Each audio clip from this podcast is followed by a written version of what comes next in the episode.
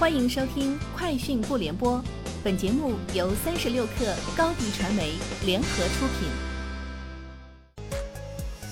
网罗新商业领域全天最热消息，欢迎收听《快讯不联播》。今天是二零二零年六月五号。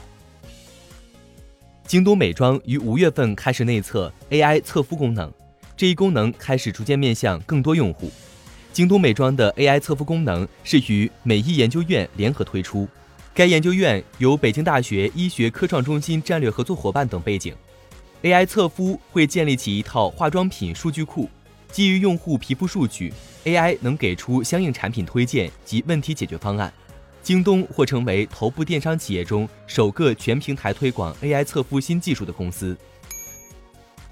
便利蜂广州首家门店在天河区黄埔大道西开业，店内没有人工收银台，取而代之的是几台自助收银机。顾客可以通过便利蜂 App 或微信、支付宝自助扫码付款，还有自助咖啡机、冰杯也是自取。如果遇到困难，一旁有按铃，可以随时呼叫店员。暴风集团发布公告称，截至目前，公司尚未聘请到首席财务官和审计机构，未能在法定期限内披露2019年年度报告。根据相关规定，上市公司在法定披露期限届满之日起两个月内仍未披露年度报告。深交所可以决定暂停公司股票上市。截至目前，公司现有员工无法承担2019年业绩预告、业绩快报和2020年第一季度业绩预告、第一季度报告的编制工作，公司无法按相关规则的要求披露相关定期报告。此前，暴风集团已连续六日涨停。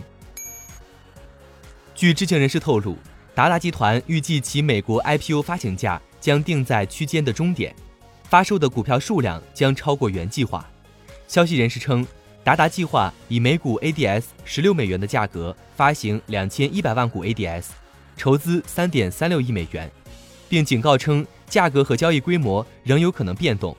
该公司周一发行规模为一千六百五十万股 ADS，IPO 定价区间设定在十五至十七美元。达达集团拒绝置评。三十六氪获悉。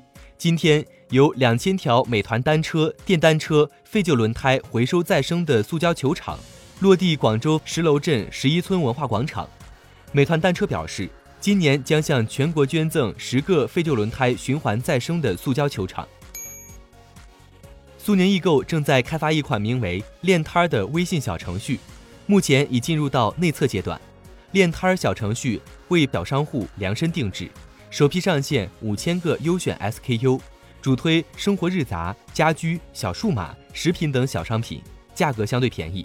练摊的用户可以享受销售佣金提成，无需操心进货、备货以及发票等问题，可通过手机一键查看今日收入以及销售分析报表。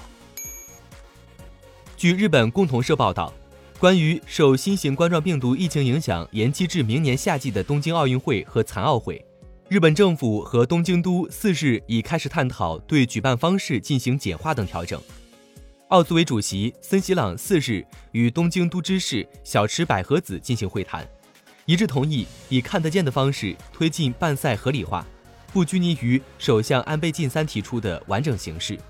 为了避免被取消，将全力摸索疫情下举办奥运的替代方案。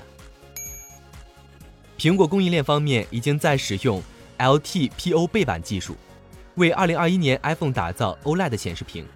报告称，苹果尚未在2020年推出 iPhone 12，但其供应链已经在为明年的高级版本 iPhone 机型开发采用 LTPO 背板技术的 OLED 屏幕。目前，苹果公司已在 Apple Watch Series 5上采用 LTPO 背板技术。以上就是今天节目的全部内容，下周见。欢迎添加小小客微信，xs 三六 kr，加入三十六氪粉丝群。高迪传媒杭州分公司正式成立了，短视频代运营，请关注微信公众号高迪传媒。